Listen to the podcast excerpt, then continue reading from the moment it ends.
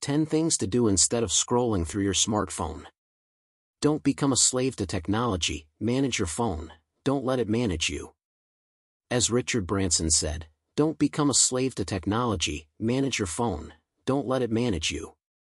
Unfortunately, most people are glued to their smartphones. Here are some worrying statistics about smartphone usage. 46% of smartphone users spend between 5 to 6 hours per day on their smartphone. The average adult spends 3 hours and 54 minutes on their mobile devices per day.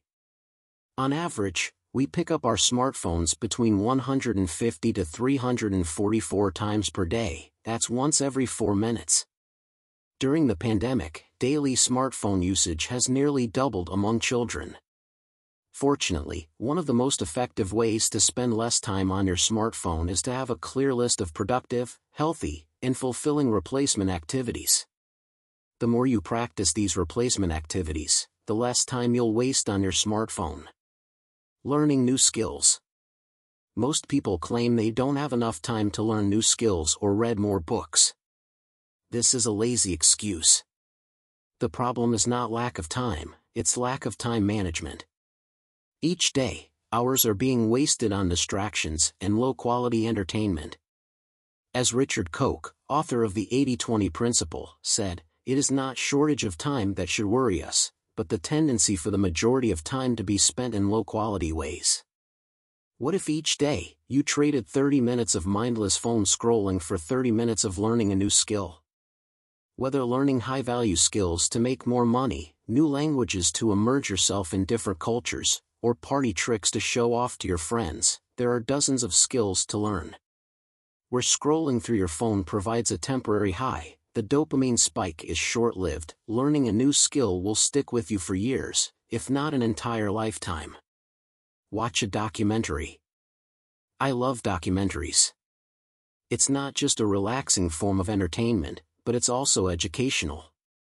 A good documentary helps you understand the world a little better, broadens the mind, and inspires you to make some changes in your daily life. Some of the best documentaries I've recently watched are 14 Peaks, Nothing is Impossible. The Social Dilemma. Jim and Andy, The Great Beyond. Fantastic Fungi. Build an online income stream. If you've ever complained about not earning enough money, but you still waste hours per day scrolling through social media feeds or news apps, put your smartphone away and get to work. Rather than passively consuming content on your smartphone, use your time more productively and start creating content. Start producing valuable stuff. Build a side hustle. Write on Medium. Create a digital product on Gumroad. Start freelancing. Because of the internet, it has never been easier to start a business or create an extra income stream. Never. Our, grand, parents didn't have this opportunity. They were forced to work 40 plus hours for someone else. There was hardly any other option. But nowadays, all you need to make money is an internet connection and a monetizable skill. So, instead of getting distracted by the internet, use it to your advantage use it to make more money. Read books. Jack Canfield, author of Chicken Soup for the Soul, said, The big problem in America is that everyone is spending two to three hours a day watching TV. If you spend that same amount of time reading, you'll be in the top 1% of whatever your field is. Now, I don't think many of us have more than two hours available per day to read. But that's also not necessary. If you read 15 pages per day, you'd finish roughly 27 books per year, as the average nonfiction book is about 200 pages. Although reading 15 pages can be done in just 20 to 30 minutes per day, Jack Canfield's quote remains relevant. The big problem is that most people spend this time watching TV or glued to their smartphones. But what if you traded just 20 minutes of mindless scrolling for 20 minutes of purposeful reading?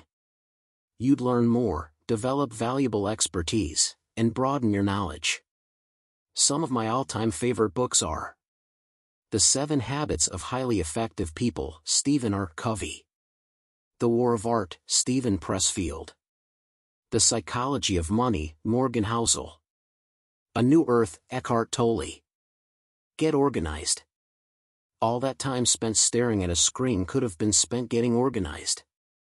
It could have been used to clean your home, prepare a few healthy meals for the coming days, or plan out your entire week. If you feel like you're always behind on the day, it might be worth spending 15 minutes less on your phone and using it to get yourself organized instead.